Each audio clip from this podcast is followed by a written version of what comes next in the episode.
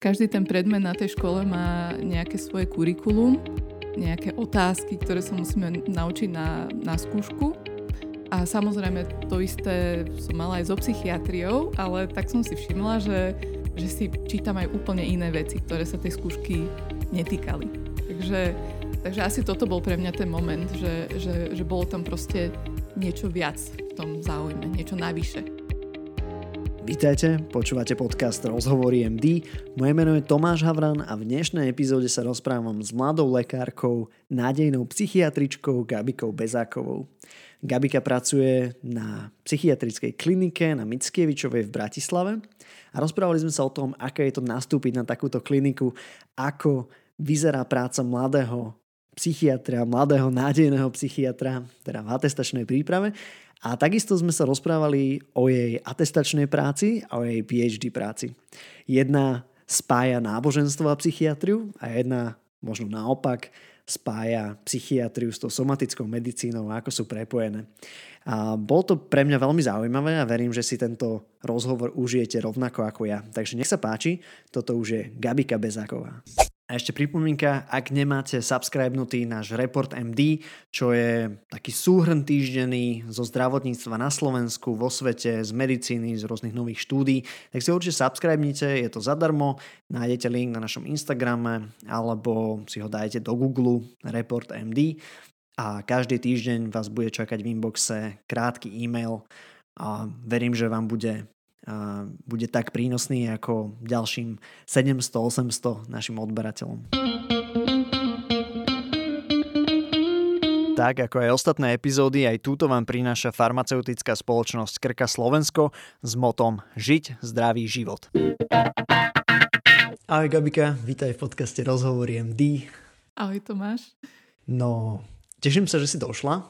A ja budem veľmi rád, ak nám všetkým, aj poslucháčom, aj mne dáš trošku taký kontext eh, do, do, do teba, že vlastne eh, čo musíme vedieť o tebe, a aby sme pochopili vlastne, že si sa dostala na psychiatriu, na Mickevičovu, ale teda z tej, z tej strany lekára, že ako, aká vlastne cesta k tomu viedla. Tak eh, v prvom rade chcem poďakovať veľmi pekne za pozvanie do tohto podcastu tá moja cesta k psychiatrii bola pomerne nekomplikovaná. V podstate ešte predtým, ako som vedela, že chcem ísť na medicínu, tak mi to raz tak napadlo úplne, že z ničoho nič, že, že chcela by som byť psychiatr. Ale potom som tú myšlienku tak nejak pustila z hlavy, zabudla som na ňu a, ale eventuálne teda som dostala túžbu ísť študovať medicínu. No a ako postupne, keď som jak išla tou školou a skúšala si rôzne tie odbory, tak e, v podstate bavilo ma, bavilo ma všeličo. Vedela by som si predstaviť robiť aj iné, iné veci, ale ako náhle prišli, e, prišli vlastne tie prvé stáže na psychiatrii, uh, tak proste niečo tak kliklo vo mne, že, že, toto, je, že toto je ono. Čo kliklo? Ako, ako to vyzerá? Lebo podľa mňa toto je tiež ten niečo, moment. na čím veľa medikov uvažuje, že vlastne čo je to moje uh-huh. a že jak vyzerá ten klik. Áno, áno. Uh, také asi nadšenie alebo zanietenie, hej, že taká, taká chuť si o tom odbore alebo o tých témach, ktoré sa týkajú toho odboru, si zistiť niečo navyše. Hej? Lebo však každý, každý ten predmet na tej škole má nejaké svoje kurikulum, nejaké otázky, ktoré sa musíme naučiť na, na skúšku. A samozrejme to isté som mala aj so psychiatriou, ale tak som si všimla, že, že si čítam aj úplne iné veci, ktoré sa tej skúšky netýkali. Takže Takže asi toto bol pre mňa ten moment, že, že, že bolo tam proste niečo viac v tom záujme, niečo navyše. Zároveň pre tie psychiatrie je to také zaujímavé, lebo ona je vlastne úplne iná ako celá tá medicína, čo sa nejako učíš počas tej školy, alebo teda aspoň ja, čo teda mňa tá psychiatria až tak asi e, nezaujala ako teba, tak som mal taký pocit, že vlastne to je, že učíš sa úplne nový jazyk, lebo ako keby všetky tie že symptómy a ochorenia sú úplne z nejakého iného súdka ako tie somatické. Áno, aj e, toto, že v podstate ten odbor je taký možno trochu tajomný v, tom, v tomto smere a, a iný. hej, iný od tých od, ostatných odborov. Hoci to je možno aj trošku na škodu, na škodu psychiatrie, že, že sme niekedy až moc iní. Hej? Mm-hmm. Pritom je to v podstate medicínsky odbor ako, ako každý iný. Čo sú tie stereotypy, ktoré najčastejšie počúvaš na psychiatrov? A tak taká, taká tá klasika, že, že psychiatri a tiež psychológovia, že idú to študovať alebo teda robiť iba kvôli tomu, aby sa vyliečili. Uh-huh. Hej, že tiež majú v podstate uh, psychické problémy. Takže to je asi taký najčastejší stereotyp a potom klasika, že jediný rozdiel medzi uh, psychiatrom a pacientom je taký, že psychiatr má kľúče. Takže kebyže mám spočítať, koľkokrát som tento vtip počula, ako úplne nový vtip, tak uh, neviem, dokedy by sme tu boli. OK, takže euro vždy, keď budeš počuť tento vtip, hej? Áno, áno, potom by som nemusela pracovať asi. Dobre, a že, že na strednej, na základke, že, že vôbec si nejak, že toto nejak že ti to napadlo, si spomínala, ale že mm-hmm. teraz keď si tak spätne pozeráš, že, že nezakliklo tam niečo, že, že, že ťa zaujímali možno takéto, že Vôbec, tajmy. vôbec, ale vôbec ma ani medicína nezaujímala. A skôr som chcela ísť robiť e, nejaké, nejaké humánne vedy, nejaké ne, dejepis. Aj som rozmýšľala nad tým, že e, budem učiteľka a možno nejaké medzinárodné vzťahy, jazyky, hej, ale proste medicína vôbec tam nefigurovala. A toto si úplne presne nepamätám, že čo, že čo sa mi stalo, ale zrazu, zrazu, zrazu to tak na mňa prišlo, že, že ja musím ísť proste na medicínu. Možno je to aj tým, že v podstate v rodine nemáme žiadneho lekára, takže nemala som sa vlastne ani s kým o tom porozprávať a nemal, nebola som tomu žiadnym spôsobom vystavená. Takže Takže asi to prišlo tak náhle a toto neviem úplne povedať ten moment, že kedy to prišlo. Hej. Aj si bola na nejakých ešte ďalších stážach počas školy na psychiatrii? Uh, Okrem na, tých, čo áno. máme bežne v kurikulum. Uh, práve, že na psychiatrii som vôbec nebola počas, uh, počas školy. Uh, bola som... Uh, bola som v Portugalsku na výskumnej, výskumnej stáži na anatomickom, anatomickom ústave a to bol vlastne výskumný projekt, ktorý sa zaoberal neuroanatómiou. Takže to bol možno taký prvý náznak, že, že ma zaujímali tie neurovedy. E, potom na ďalšej stáži, čo som bola, to bolo na Tajvane a tam som bola na plastickej chirurgii a na kardiochirurgii. Hej. Ako chvíľku som mala také obdobie, že, že možno by zo mňa mohla byť chirurgička, ale to bolo skôr také tom bolo niečo také, že, že niečo som si chcela možno dokázať, hej, že aj ja na to mám. A možno aj to je kvôli tomu, že, že to prostredie na Slovensku možno ne, nenahráva úplne ženám, chirurgičkám. Takže... To bola také, že aj just. A just, a just do toho pôjdem. Ale som si uvedomila, že, nie, že nie, je to, nie je to pre mňa. Nie je to cesta pre mňa. Takže e, niekedy je dobre si vyskúšať aj všetky ostatné veci, aby človek proste možno to vylúčovacou metodou prišiel na to, čo chce robiť. Mhm. Dobre, poďme už do tej nemocnice.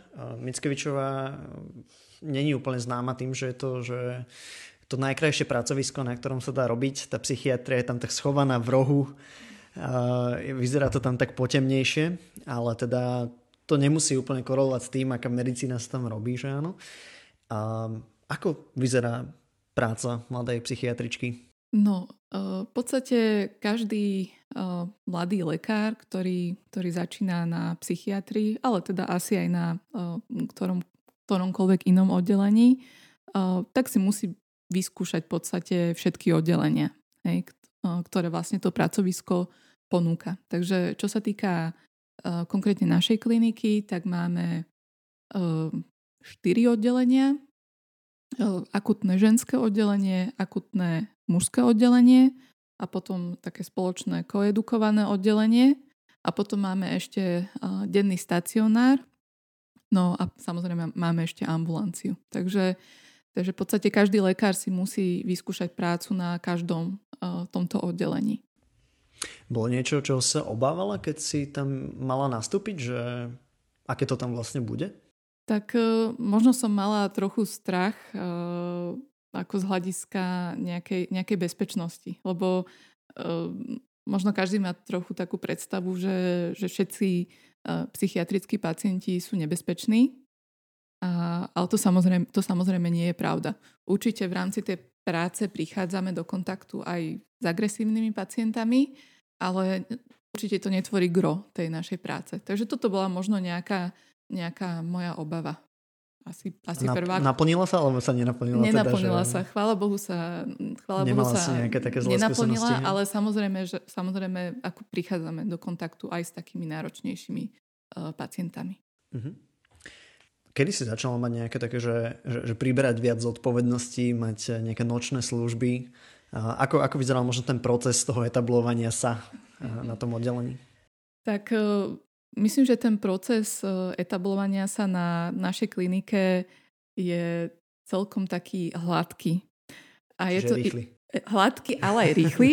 ale, ale hladký z toho hľadiska, že uh, máme, mám veľmi dobrých učiteľov. Hej? A toto je taká vzácnosť, lebo nemyslím si, že to má každé pracovisko, že, že naozaj ten mladý lekár sa má vždycky na koho obrátiť.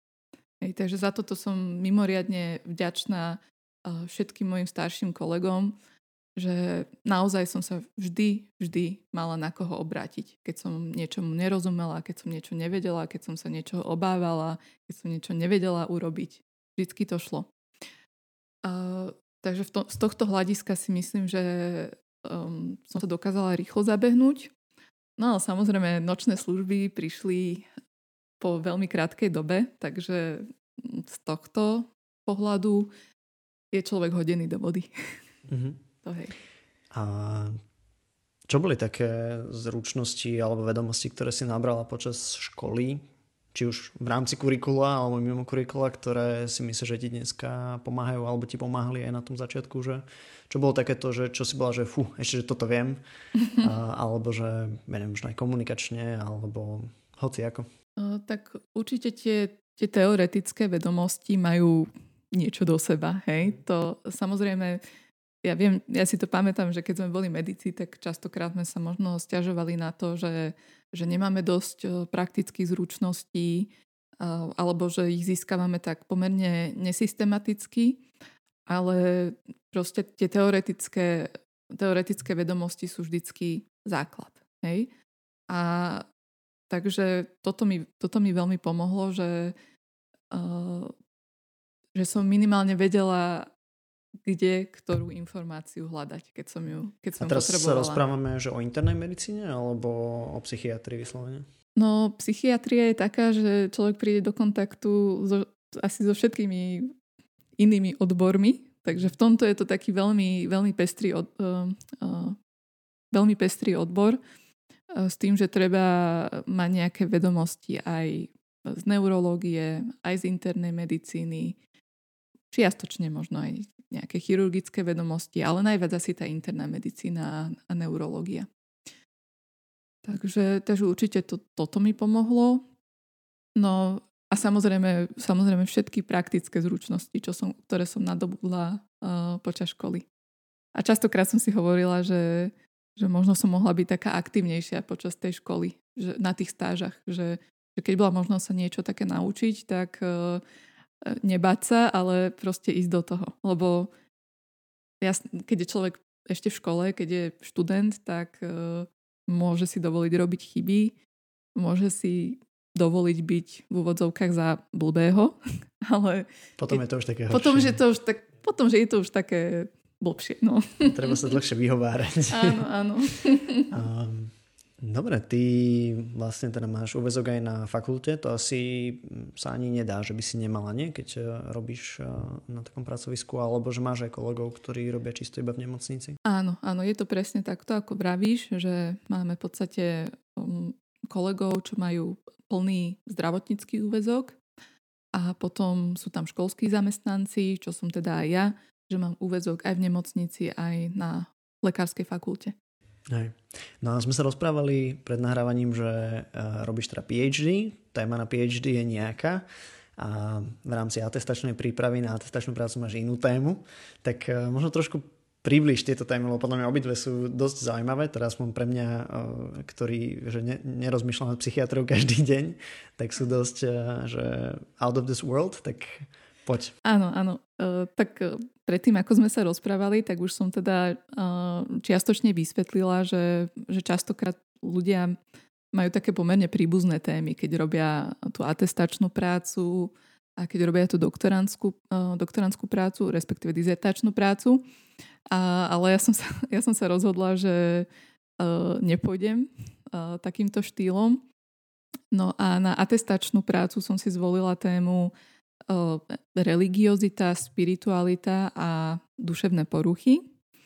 No a na tú dizertačnú prácu mám tému depresia a urologické ochorenia. Hej, takže sú to pomerne vzdialené témy, to zaujímavé, že ideš že od duševna do nejakého že e, psychiatrie, e, nejakého ano. psyche a potom ešte ide, že somatické veci, že máš celé spektrum pokryté. Áno, áno, no v, tom, v tomto je podľa mňa psychiatria mimoriadne fascinujúca, že človek si tam vie nájsť aj uh, také tie vyslovene biologické, biologické veci, hej, že môže sa venovať uh, receptorom, psychofarmakológii, hľadaniu rôznych biomarkerov, duševných ochorení a tak ďalej.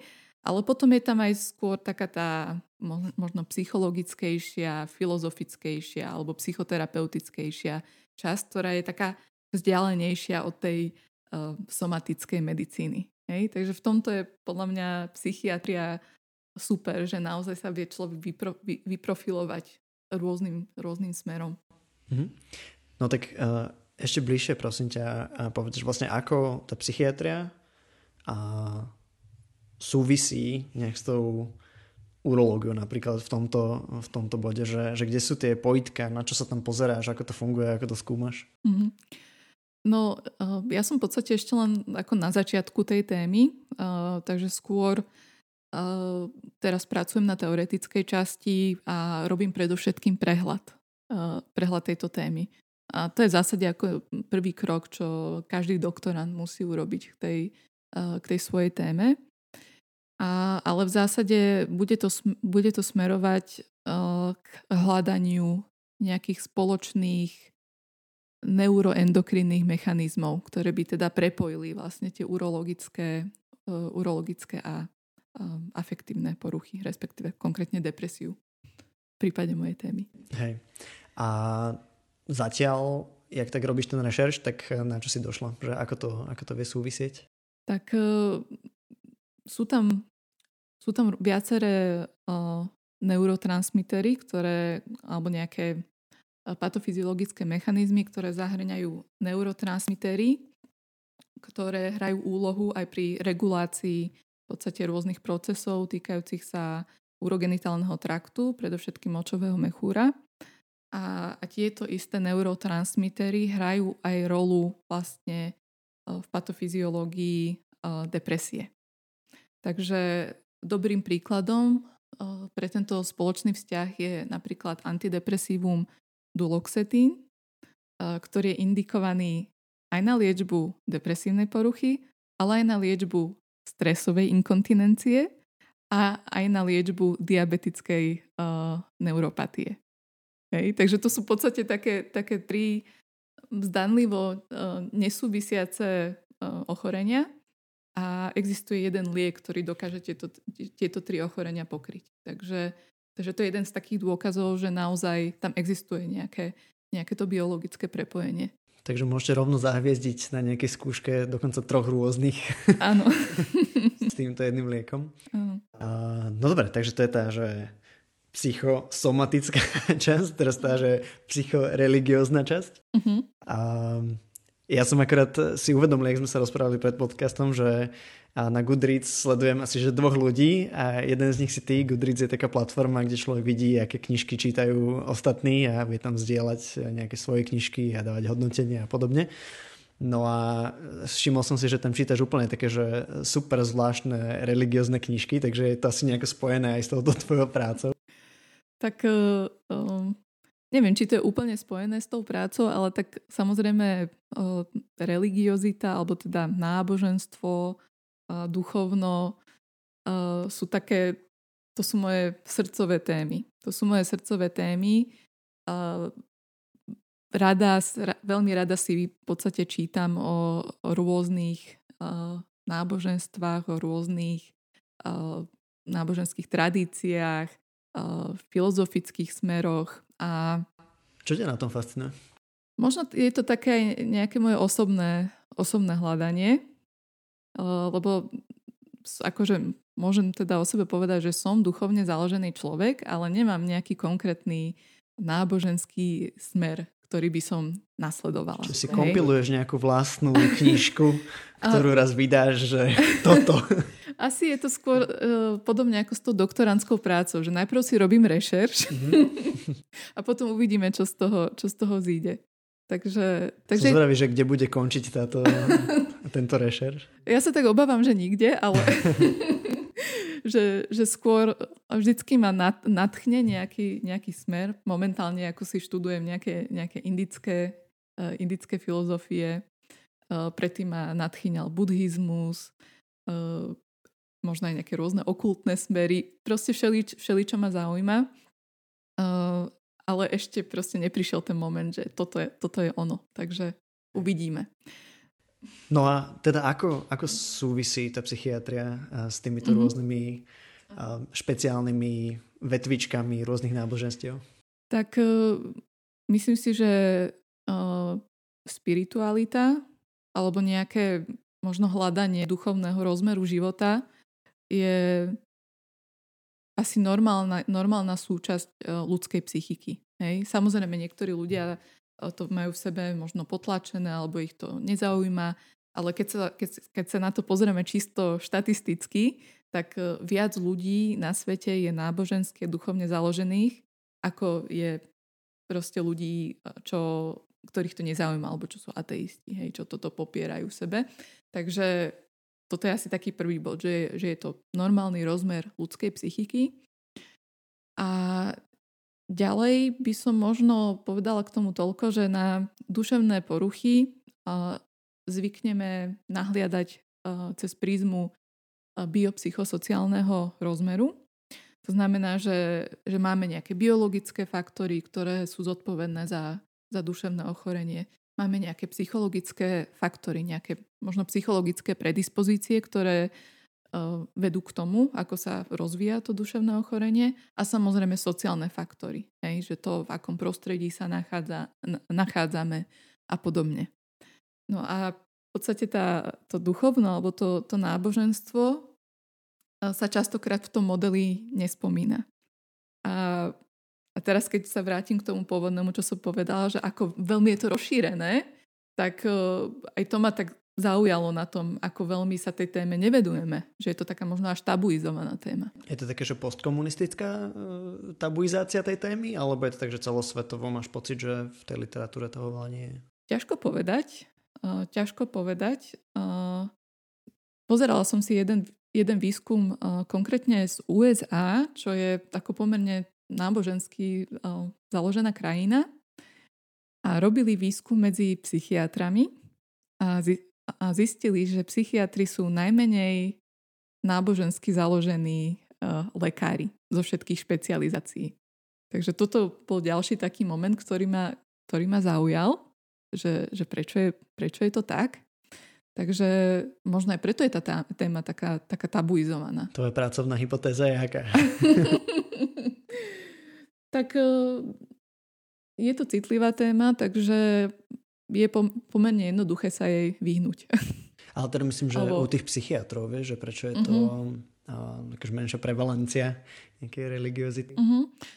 Tak e, možno je tam určitá tendencia uh, patologizovať uh, niektoré tieto náboženské nejaké prejavy. Uh-huh. To je pracovná hypotéza, ale samozrejme Nemám to nejako potvrdené. No a aká je tá tvoja osobná skúsenosť eh, s pacientmi eh, na oddelení, že kde vlastne pracuješ s týmto uh-huh. pojitkom tej religiozity a nejakých psychiatrických poruch prípadne? Áno.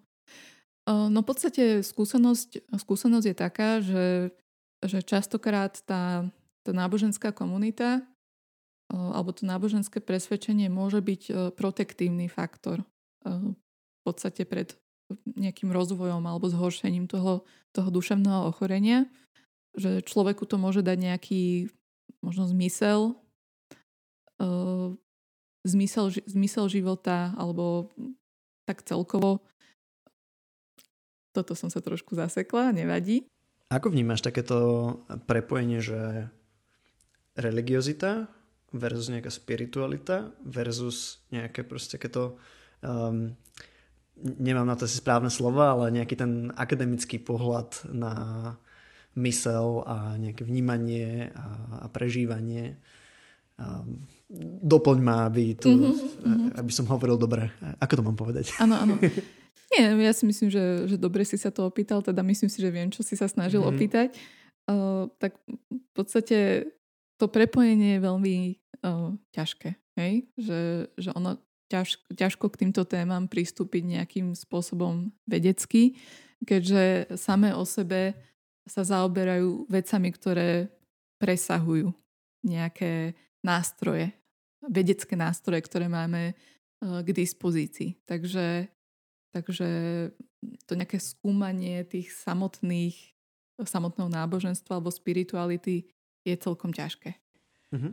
Čiže možno viac, uh, ako keby sa s tým dá pracovať v nejakej psychoterapii alebo v takých tých, že, že konceptoch, uh, že nevieš veci nejak že veľmi zmerať, ale nejaké markery, ale že možno skôr, že tam sa dá s tým asi pracovať, alebo zase... Jednoznačne. Mm-hmm. Jednoznačne. Ja si myslím, že, že, že je to uh, zaujímavá vec, alebo teda dôležitá vec, ktorá by mohla byť veľkou témou v rámci psychoterapie. U niektorých ľudí, samozrejme. OK, ja už sa do toho nebudem ďalej ponárať, ale je to veľmi zaujímavé, čiže rád by som sa že ešte uh, túto tému vyžmykal.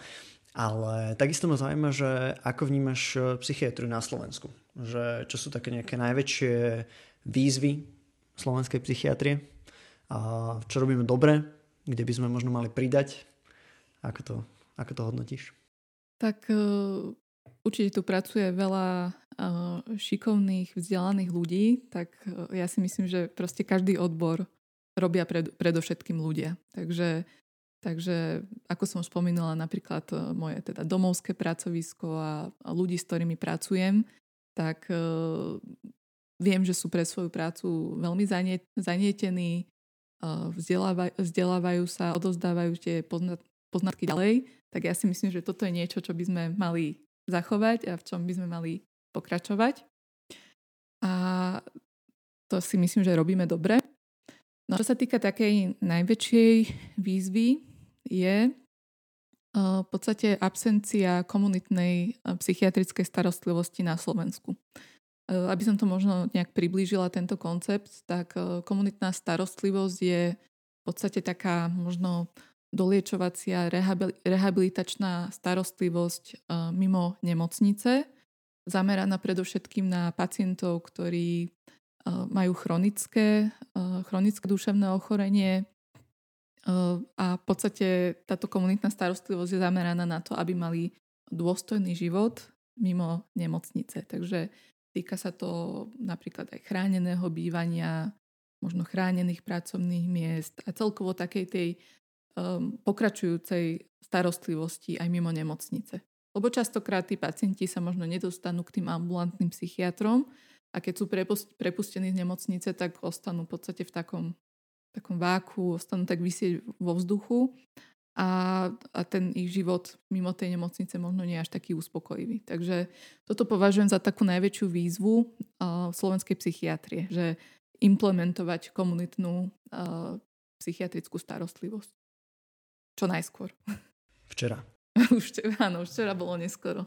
Samotná inštitucionalizácia je problém a malo by jej byť oveľa menej, ako jej je. Jasné.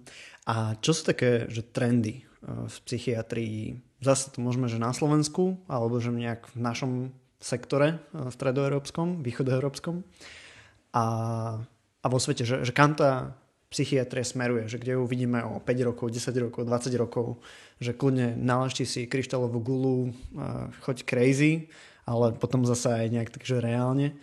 Že čím môžu možno medici rátať, keď sa rozhodnú pre psychiatriu a teraz, že za 10 rokov, 15 rokov budú tí špecialisti? E, jeden z trendov, ktorý prichádza stále, stále viac do popredia, je telemedicína.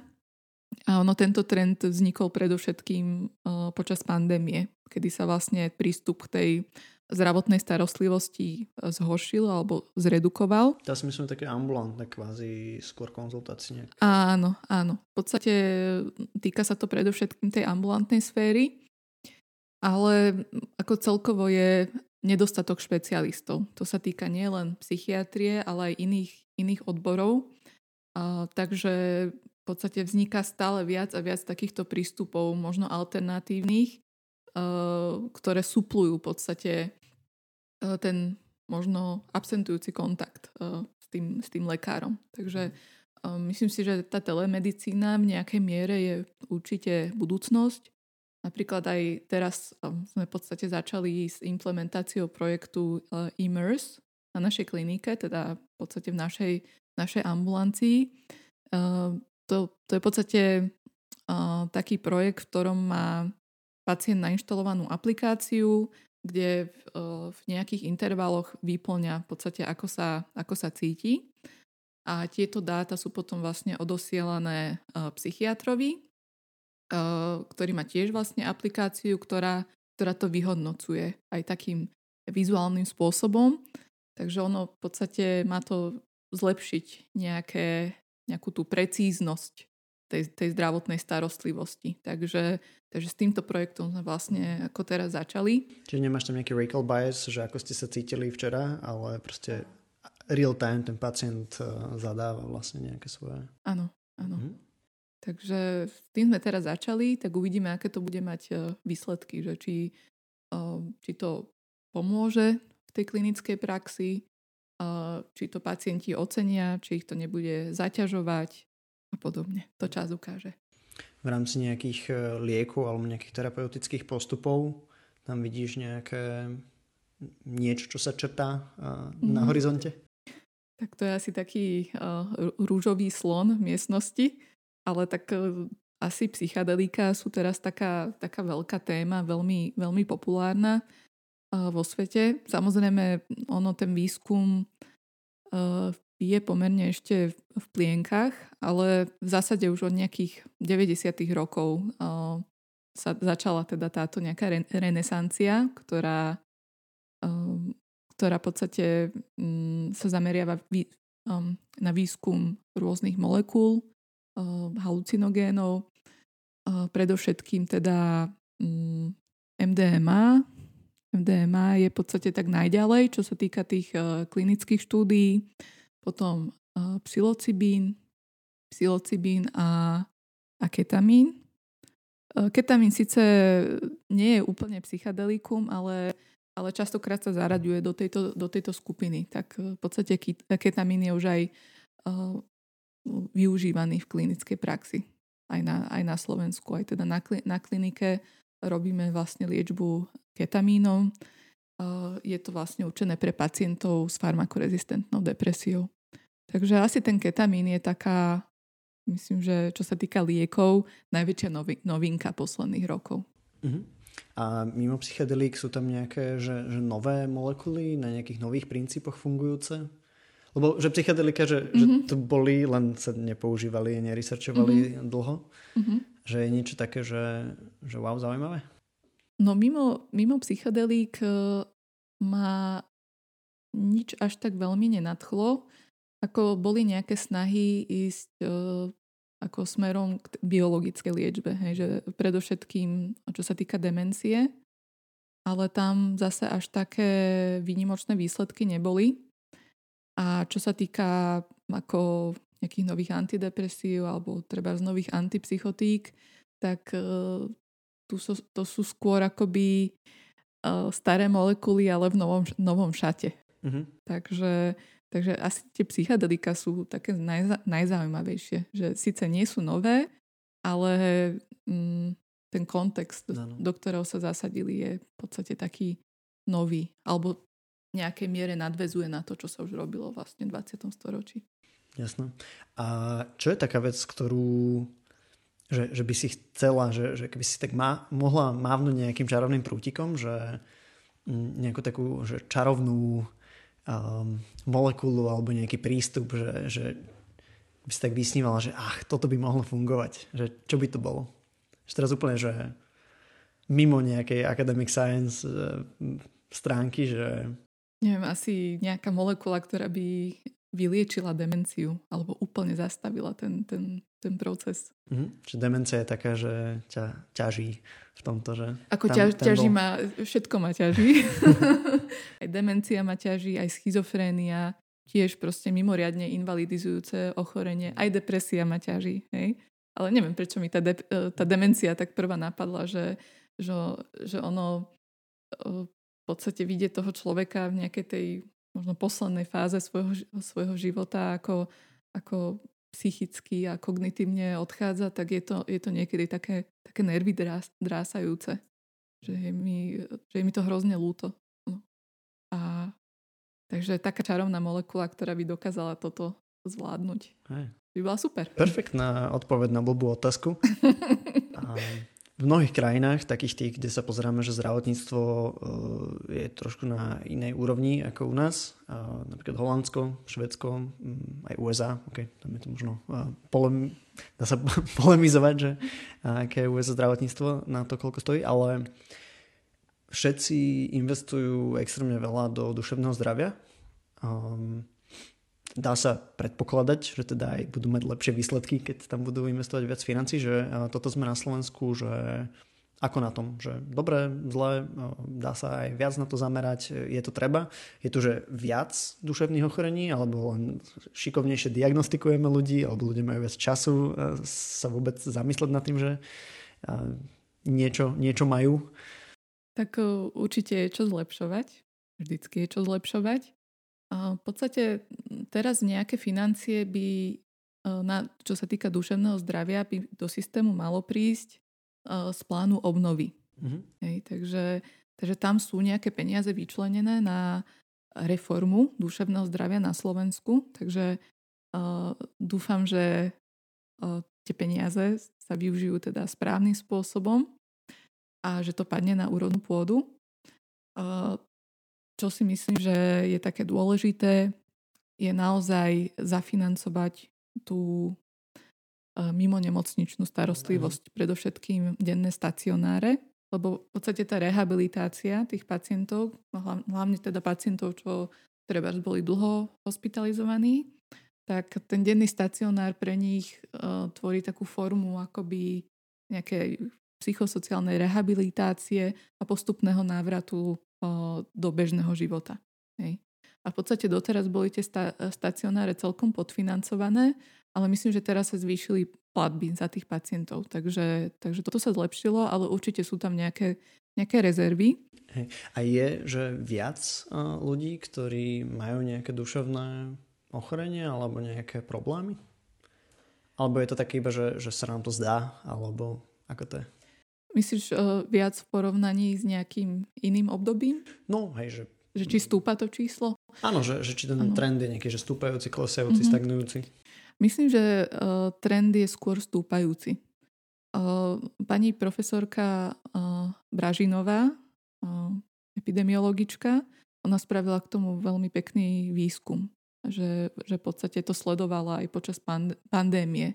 Vlastne ako ako sa zvyšovala prevalencia jednotlivých duševných ochorení. Takže tie čísla ukaz, vlastne poukazujú na nejaký, na nejaký vzostup. Takže určite z tohto hľadiska by bolo veľmi dôležité, aby ako tých financií do duševného zdravia išlo čo najviac. A tá etiológia že pandémia, alebo teda, dobre, etiológia, to je takže blbo asi povedané, ale že mm, čo k tomu prispieva asi k tomuto trendu stúpajúcemu, že teda pandémia k tomu asi nepomohla a úplne, že teda no, pomohla k stúpajúcemu trendu, nepomohla duševným ochoreniam. A sú ešte nejaké ďalšie takéto mm, dôvody, na ktoré by sme sa mohli pozerať? Tak e, samozrejme pan, pandémia je mimoriadne veľký faktor, ktorý k tomu prispel. Aj z toho hľadiska, že samozrejme bol to veľký nejaký psychosociálny stres. Hej. Ľudia boli v podstate zatvorení, zatvorení doma, dlho nemali v podstate taký sociálny kontakt, na aký boli bežne zvyknutí Takže samozrejme to sa určite podpísalo na duševnom zdraví, ale aj ten fakt, že vlastne COVID-19 je neurotropný vírus, tak e, za veľa možno takých tých dlhotrvajúcich ťažkostí, napríklad taký long COVID, tak e, je tam aj nejaká biologická podstata v podstate nejakého zhoršenia e, tých psychických ťažkostí. A potom ďalší fakt, teda, ktorý pristal k zhoršeniu, je to, že v susednej krajine uh, je prebiehajúca, prebiehajúca vojna.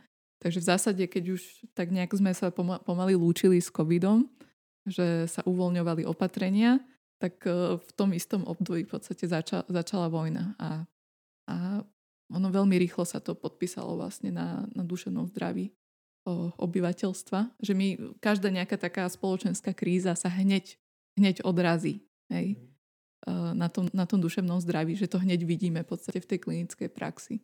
Či si to môžem predstaviť tak, že balancujeme niekde akože na, na pomedzi a teraz, že dojde ďalší impuls, taký, uh-huh. že uh, a možno, silný. Uh-huh. A možno aj ten fakt, že žijeme takú veľmi hektickú dobu. Že, že je, na každého je vyvíjaný obrovský tlak. Proste zo, všet, zo všetkých strán. Takže a najcitlivejší sú v tomto uh, adolescenti a deti a mladí, mladí dospelí. Že tam, uh, keď sa pozrieme na tie čísla vlastne akoby zostupu tých duševných porúch, tak táto, táto kategória v podstate dominuje, by som povedala. Mm-hmm. Čo, čo sa s tým dá robiť? Teda samozrejme pandémiu, vojnu nejak nevieme úplne ovplyvniť. Možno také tie dlhodobejšie trendy sa dá nejako, že aspoň ten uh, um, nejaký tanker obrovský lodný, že trošku vychýliť. Takže čo sú možno tie veci, čo, čo vieme, ako to mm. vieme ovplyvňovať? Uh, tak čo vnímam tak uh, celkom pozitívne u tej mladšej generácie, hoci my sme tiež ešte, dúfam, považovaní za celkom mladých, ale čo si cením na tej mladšej generácie je to, že sú oveľa otvorenejší um, ohľadne toho, hovoriť v podstate o tom svojom duševnom zdraví. Hej, že, že v tej staršej generácii sme sa bavili o tom, spomenuli sme to, že tak akože ten postkomunizmus, ale aj tá éra komunizmu, alebo ako, ako to nazvať, to čo, to, čo tu bolo, uh, že, že to sa veľmi nepatrilo hovoriť vlastne o, o duševnom zdraví. Alebo celkovo ľudia s takýmito problémami boli v spoločnosti maximálne ostrakizovaní. Hej. Ale ono sa to teraz trošku otočilo, že tí mladí sú takí otvorenejší, úprimnejší a tá téma je oveľa menej tabuizovaná. A to vnímam ako taký pozitívny krok k nejakej prevencii v podstate. Dobre, ešte si mi hovorila, že by si rada spomenula február, lebo február je nejaký špeciálny mesiac u vás. Áno, e, v podstate teraz e, nadchádzajúci február tak ako aj minulý rok a myslím, že aj predošlý rok, uh, bude suchý február. Ako pre koho? No, pre tých, ktorí sa zapoja. Áno, samozrejme. Hej. Ja verím, že sa zapojí čo najviac ľudí, ale v podstate je to iniciatíva, ktorá má za cieľ možno znížiť príjem alkoholu alebo ho úplne eliminovať aspoň na jeden mesiac.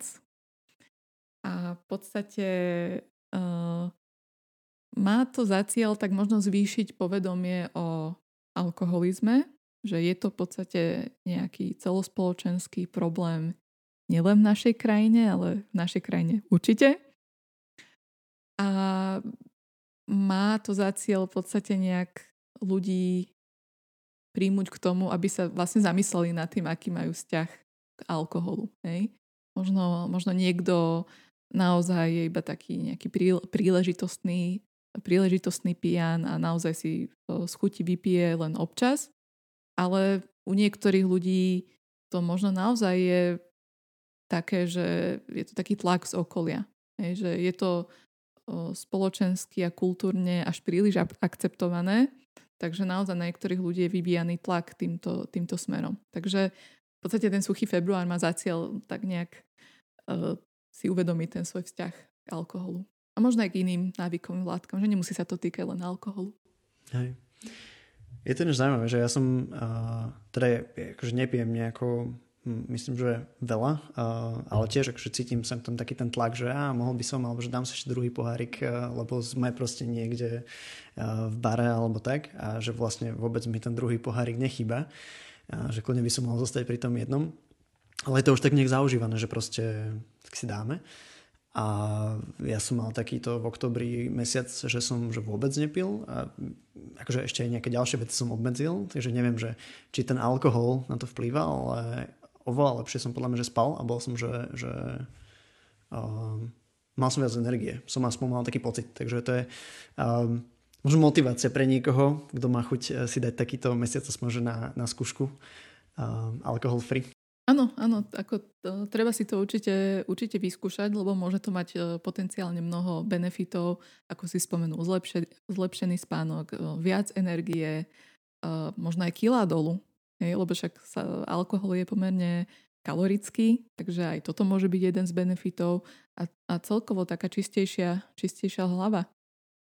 No.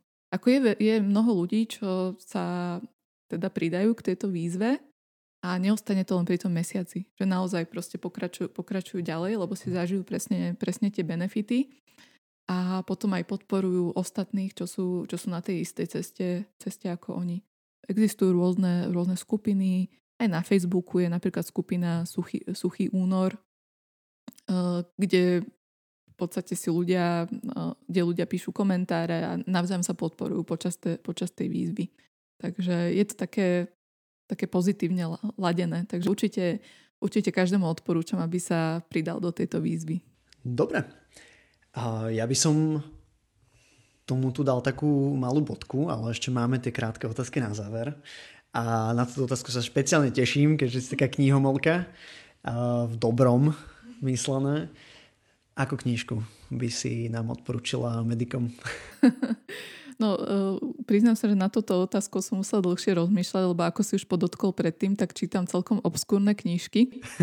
A, že ale nie pre každého. Áno, áno, ale je jedna kniha, ktorá, z ktorej si myslím, že by každý v nejakej miere mohol benefitovať. A je to kniha Hľadanie zmyslu života od Viktora Frankla. Mm. Že teda môžem teda krátko povedať o Viktorovi Franklovi, že je to rakúsky psychiatr a neurológ, židovského pôvodu, prežil v podstate koncentračné tábory. A v podstate z, toho, z týchto skúseností tak nejak vychádza um, celkovo tá jeho filozofia, a ktorá hovorí o tom, že vlastne nejaký primárny motivátor človeka v živote je nie hľadanie potešenia, ale hľadanie zmyslu. A ja som sa k tejto knihe dostala presne počas školy a bolo to pre mňa také veľké až také zjavenie, hej, táto, táto myšlienka ústredná. Takže určite odporúčam. Hej, veľmi pekná knižka. Myslím, že ja som čítal presne, že v šiestom ročníku sa mi nejako dostala, uh, neviem, do rúk. Áno, áno, lebo však počas školy človek častokrát sa dostane do takého momentu, že nič nemá zmysel a určite nie je toto, čo robím práve teraz. Pravdepodobne v takom nejakom duchu som ju zdvihol. Áno, áno, áno. A nie, niekto mi ju požičal, takže ďakujem, neviem už, kto to bol. A je nejaký nástroj alebo nejaká aplikácia, ktorú vieš odporučiť? Uh, tak asi pre medikov, keď už teda... No, aj pre medikov, no. pre lekárov, pre... Hej, ja som používala aplikáciu Forest, hlavne počas školy a je to vlastne štýl Pomodoro, že si človek nastaví nejaký ten uh, časovač a tá aplikácia v podstate mu vyblokuje nejaké iné aplikácie, ktoré sú rušivé. Neviem, Facebook, Instagram a podobne. Takže, takže naozaj počas toho e, času, ktorý si nastaví, sa môže venovať nerušenie tej nejakej aktivite, ktorú chce robiť. A pre mňa to teda počas školy bolo predovšetkým, predovšetkým učenie. No a keď som úspešne zvládla vlastne ten čas, ktorý som si nastavila, tak mi vyrastol stromček. Takže... Koľko stromov si zasadila? Oh, veľmi, veľmi veľa, že boli to, boli to lesy. Ale oni dokonca to majú aj nejak spojené, že podporujú nejaké niečo, nie? Áno, áno, myslím, že, myslím, že aj sa reálne ako sadia stromčeky, takže, takže ja si myslím, že to je taká veľmi pekná, veľmi pekná myšlienka.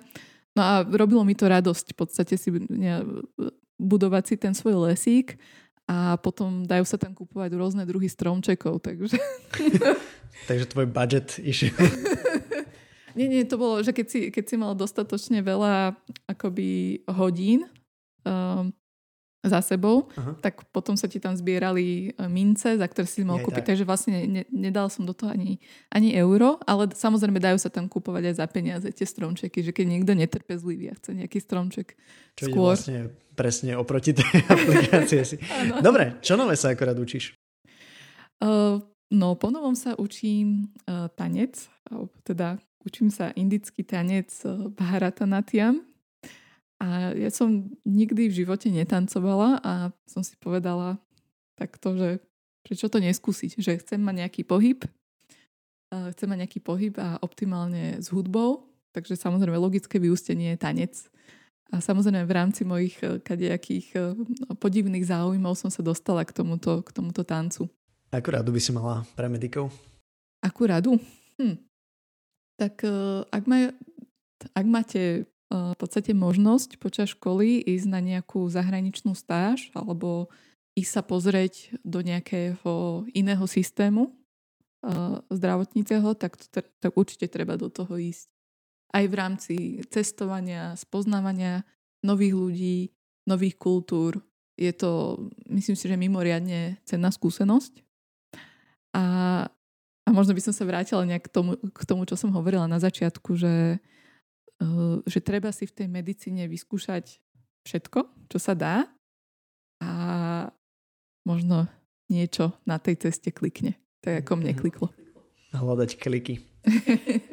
čo bol taký najťažší moment pre teba počas štúdia alebo aj v psychiatrii? Počas štúdia asi, asi anatómia. to bola taká prvá veľká skúška. Prvá veľká skúška a a prvýkrát sa vlastne človek učí tak dlho na, ne, na nejakú skúšku. Takže to bolo asi také, asi také ťažké. A počas práce si nejaký prvý akutný stav, že prvýkrát treba niečo akutne riešiť hneď a, a je to s takým pocitom, že keď to nevyrieši hneď, tak to môže ísť veľmi rýchlo z kopca. Takže taký nejaký prvý vyhrotený stres práci bol taký najťažší. Aj si, pozna, uh, si pamätáš ten, uh, toho pacienta alebo ten, ten príbeh? Áno, áno, doteraz si pamätám uh, tú pacientku.